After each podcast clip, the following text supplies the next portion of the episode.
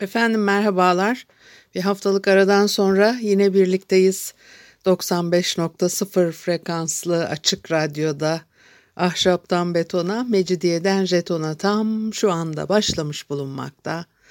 Anlatıcınız ben Pınar Erkan. Elektronik posta adresim pinarerkan.yahoo.co.uk Bugün programımızda ne var? Hükümdarlık simgeleri e, imparatorluk imgeleri. Bunlar her zaman benim ilgimi çeken ve çalıştığım konular. Şimdi kadehin de bir e, hükümdarlık simgesi e, olması eski Türklerde çok uzun yıllar devam etmiş ve İslam e, hükümdarlarına da geçmiş. E, e, kadeh e, çeşitli e, yapıtlarda e, e, merkezde taht ya da Türk usulü olarak isimlendirilen alçak bir iskemle üzerinde e, bağdaş kurup oturan hükümdar ve iki yanında simetrik olarak e, e, koruyucuların, refakatçilerin yer aldığı e, kompozisyonlar olarak karşımıza e, çıkıyor. Çeşitli yapıtlarda e, görüyoruz bunu diye bize anlatıyor. Zühre İndirkaş ben de size e, oradan aktarıyorum. Şimdi e, merkezde bir e, figür var bu sahnelerde. Kolunu göğsü üzerinde duracak biçimde böyle yatay düzlemde kıvırmış elinde de bir kadeh tutuyor. Ve o kurgu düzeninde e, kadeh bir şey anlatıyor. Verdiği bir e, mesaj var elbette. E, dolayısıyla da o önemli bir şey ve e, dinsel törenler, e, ritüellerde içkinin yeri çok önemli. E, e, tek tanrılı inanç sistemlerinin dışındaki kültürlerin hemen hepsinde e, e, hükümdar sadece mutlak yönetici değil aynı zamanda dinsel kimliği olan biri. Türklerde de bu böyle. Mesela e, Çin metinlerine göre Hun Hakanları göğün oğlu ünvanını kullanıyorlar. Ve de e, Göktürk yazıtlarında da mesela şöyle cümleler geçiyor. Tengri gibi Tengri'den olmuş Türk Bilge Kağan bu Kağanlık mevkiine oturdum. E, dolayısıyla e, gök tanrı bir imparatorluk tanrısı, hükümdarsa onun e, yeryüzündeki benzeri, temsilcisi ya da gölgesi konumunda. Şimdi ben e, birçok farklı e, e, bilim insanının, araştırmacının e, e, bulguları ve düşünceleri e, bu konularda söyledikleri aktarılmış. Her birinin ismini teker teker size söylemeyeceğim. Fakat hani bir tek kişinin e, çalışması değil, farklı bilim insanlarının e, çalışmaları aynı şeyleri destekler e, nitelikte ve de e, bu da inanışını benimseyen Türklerde de kutsal kral anlayışı varmış. Bir de Orta Asya kültür içinde Türkler ve o bölgede birbirine çok benzeyen inanışlar, e, veya e, o gelenek haline gelmiş bir takım şeyler, ritüeller e, bunların farklı kültürlerle benzer olarak karşımıza çıktığını da görüyoruz. Bu kutsal içki imgesi çok yerde karşımıza çıkıyor. Mesela Hint mitoslarında da tanrılar zoomorfik şeytanlara karşı koruma çabası içerisindeler kendilerini. Dolayısıyla da ölümsüzlük içkisi soma içiyorlarmış e, ve de e, somanın cennette yetişen bir ağacın meyvasından elde edildiği e, anlatılıyor. E, Hindistan'ın kuzeyinde yer alan topluluklarda da bu gelenek görülüyor.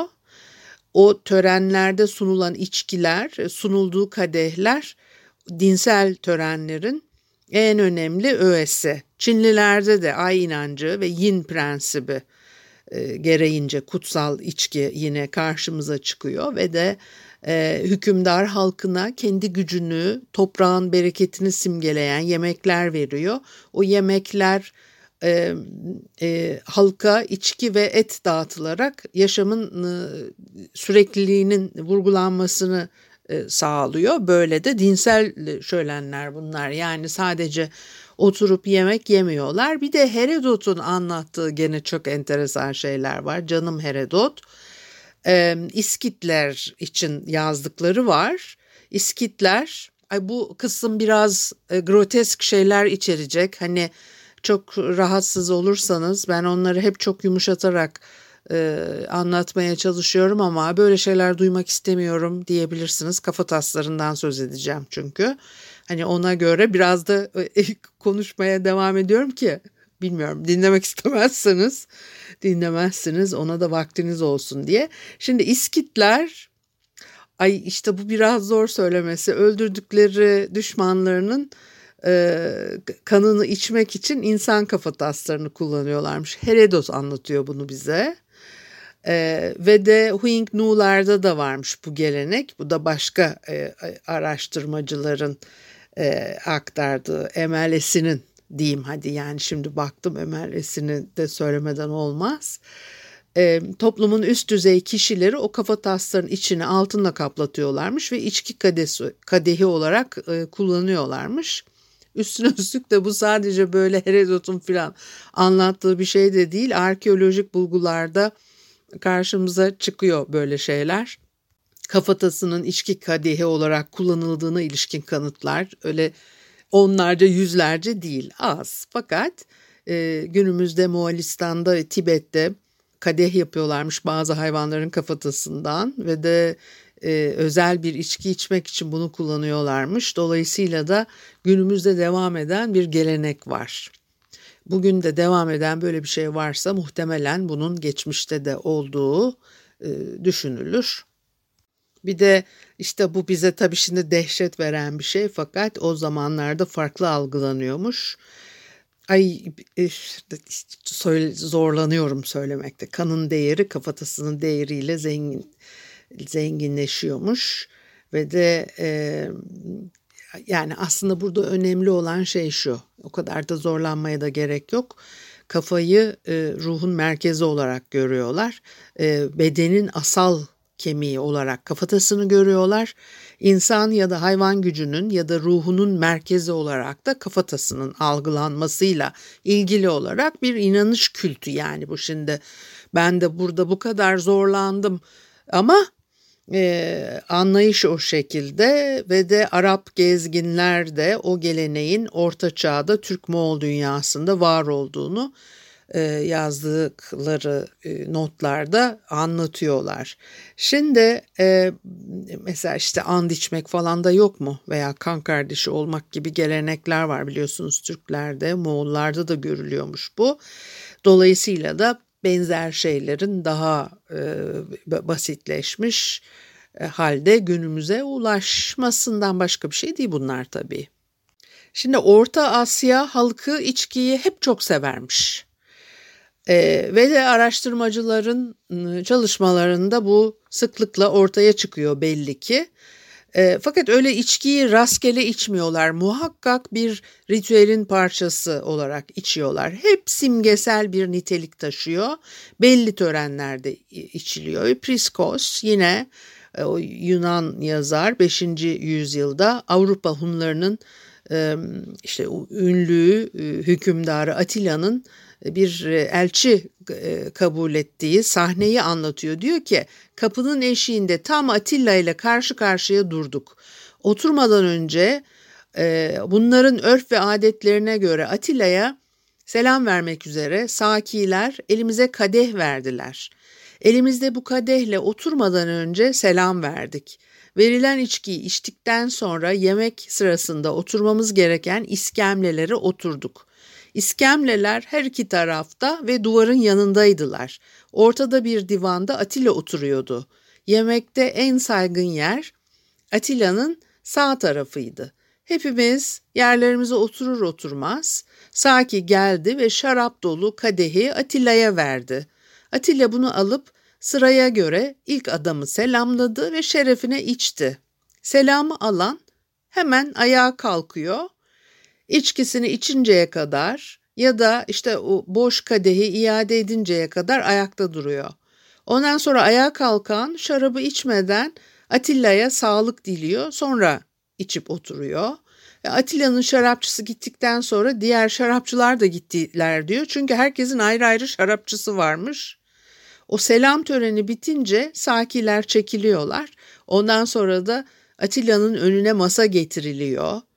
Diğer misafirlerin önüne de masalar konmaya e, başlanıyor. Misafirler altın ve gümüş kadehler e, verildiği halde yanlış anlamıyorsam eğer Atilla'nın kadehi e, tahtadanmış. Bu böyle enteresan bir hikaye. Şimdi Altay Türkleri arasında da benzer törenler olduğunu bu sefer başka araştırmacılar anlatıyor. E, Altaylarda kökü çok eskilere inen bir gelenekten söz ediliyor. E, ekşi sütten bir içki hazırlıyorlarmış ve köyün e, kadın erkek yetişkinleri o içkiyi içmek üzere bir evde toplanıyorlar. E, kadın erkek yaşlarına göre sıralanıyorlar ve bir daire e, e, olarak. Sonra ne oluyor? Bir müzik arası verelim ve devam edelim. Efendim Açık Radyo'da ahşaptan betona, mecidiyeden jetona devam ediyor. Haliyle Pınar Erkan'ı dinlemektesiniz.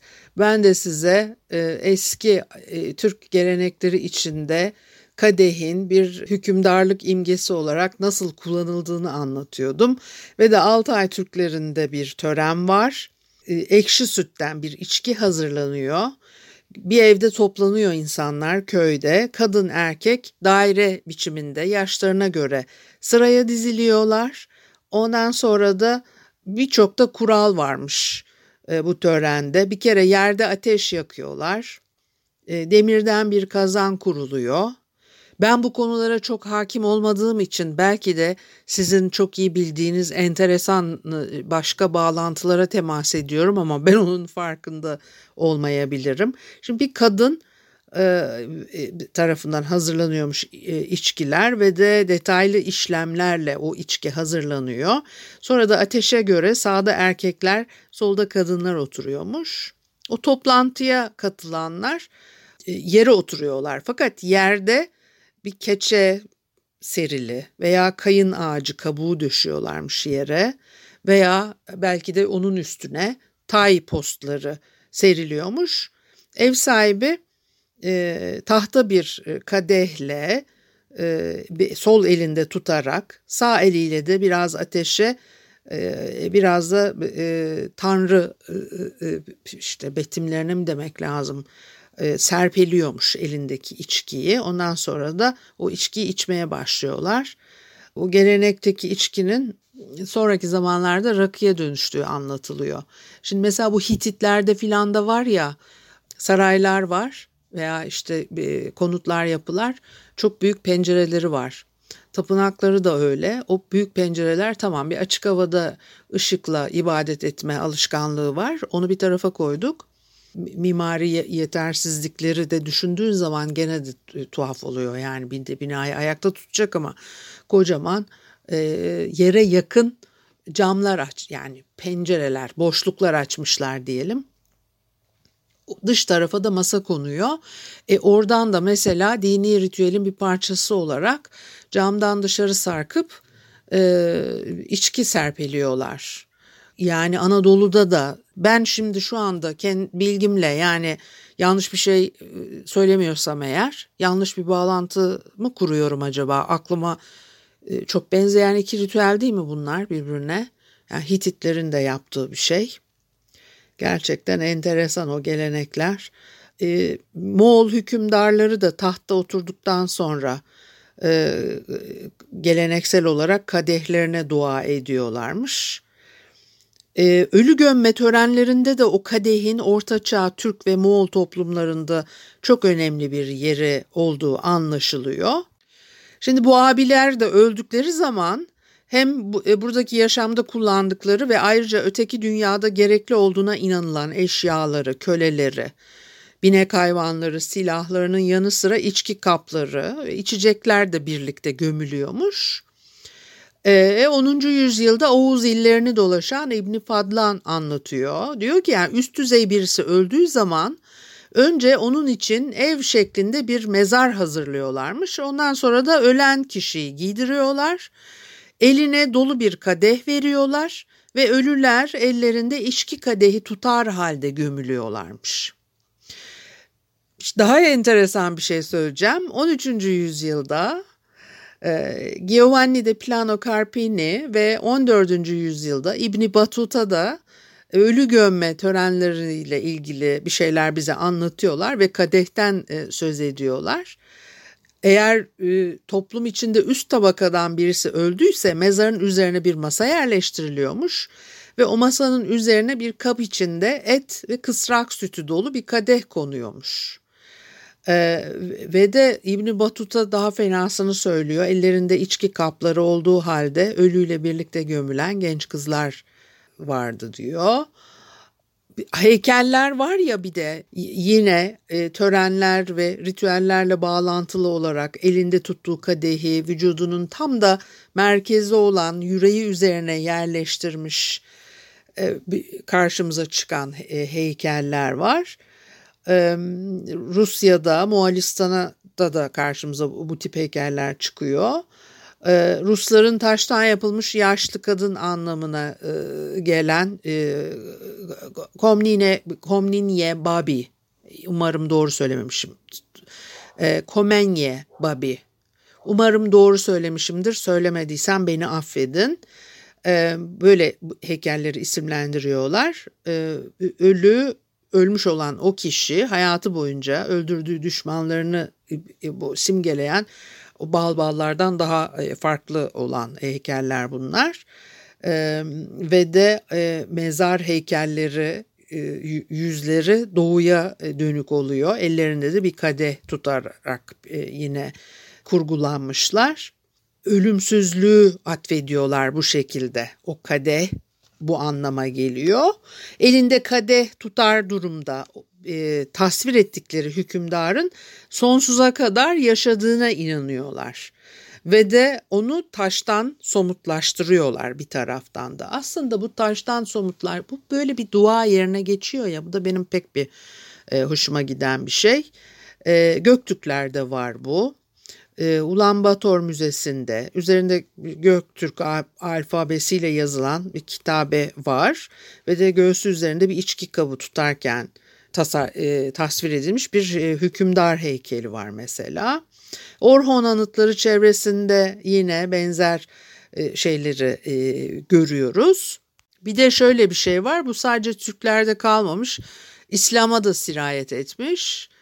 İslam öncesinde hükümdarı yüceltmek ve özellikle ölümsüzleştirmek anlamında ikonografik bir mesaj içeriyor bu kadehler. Ee, ama ondan sonra bakıyorsunuz o İslam toplumlarında da benimseniyor. Çünkü bir de yani hani hemen zırt diye bugünden yarına her şey değişmiyor biliyorsunuz. Ee, bu e, Noel e, kutlamaları, doğum günü kutlamaları, daha başka bir birçok ne bileyim ben işte güneş tapınma ritüellerinden gelen Hristiyanlıkta Sunday yani bo boşa değil yani bu isimler. İşte o mum müflemeler falan bakıyorsunuz. Yani bunlar hep e, çok tanrılı dinlere inanılan dönemlerden insanların vazgeçmediği ritüellerin e, e, yeni dönemlere aktarıldığı bildiğimiz şeyler. Hani mevsim dönümünü simgeleyen işte Aralık ayında karanlık yeniliyor e, aydınlık tarafından ve e, bunun için kutlama e, yapıyorlar.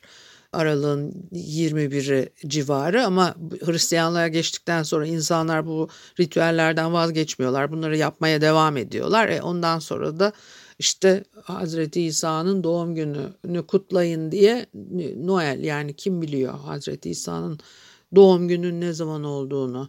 Kimse bilmiyor ben yanlış bilmiyorsam eğer. Ama o simgesel tabii bir, şey. Şimdi dolayısıyla e, çok tanrılı dinlerden tek tanrılı dinlere geçerken böyle e, devam eden bir takım e, simgesel şeyler var. Öyle insanların e, içinden kolaycacık çıkaramıyorsun e, bu inanışları. Halifelerde filan da e, var. Araplar da o zaman istila ettikleri topraklarda eski kültürlerin etkisinde kalıyorlar. Sasani yönetimi Abbasi bürokrasisine örnek oluyor mesela ve de İslam dünyası başlangıçta yatsıyor hükümdarlık kavramını. Sonra İran Sasani kültürleri ve Orta Asya beylerinin etkisiyle benimsiyorlar. Sonra da bu e, ritüelleri, simgeleri de e, aldıkları, taşıdıkları, kullandıkları anlaşılıyor. Mesela elinde Kusreyl el Garbi'de elinde kılıcı olduğu halde ayakta duran, Kuseyr Amra'da baldakenli tahta otururken tasvir edilmiş halifeler var Greco-Romen özellikle de Sasani etkileri taşıyan örnekler olarak geçiyor bunlar.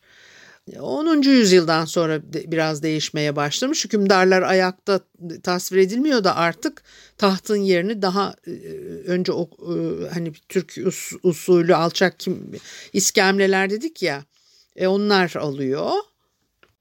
Mesela Karahanlılarda da var.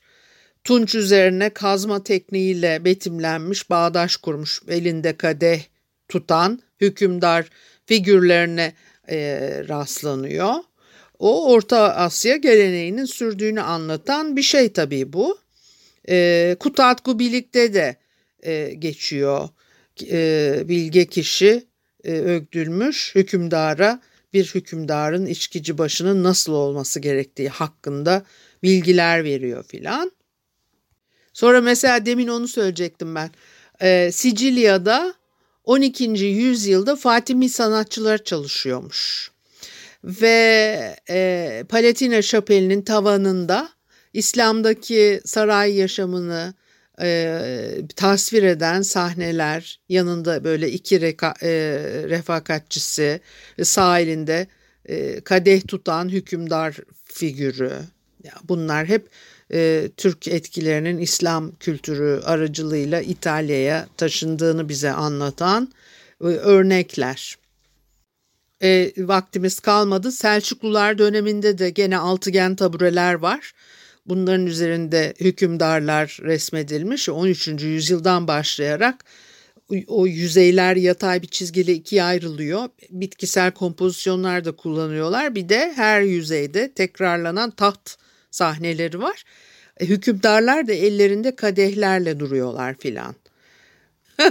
bir de ondan sonra diyor ki mesela e, Osmanlı padişahlarının betimlerine bakıldığında Nigeri'ye atfedilen Prens Sadrettin Ahan koleksiyonunda bulunan Şehzade Selim portresinde keyfine ve içkiye düşkünlüğüyle bilinen şehzadenin elindeki şarap kadehinin ikonografik mesajı artık hükümdarlık değil salt şehzadenin içkiye düşkünlüğünü vurgulamaktadır. Bu haftalıkta e, bu kadar olsun. Daha çok çok hoş. Haftaya görüşene kadar hoşçakalın.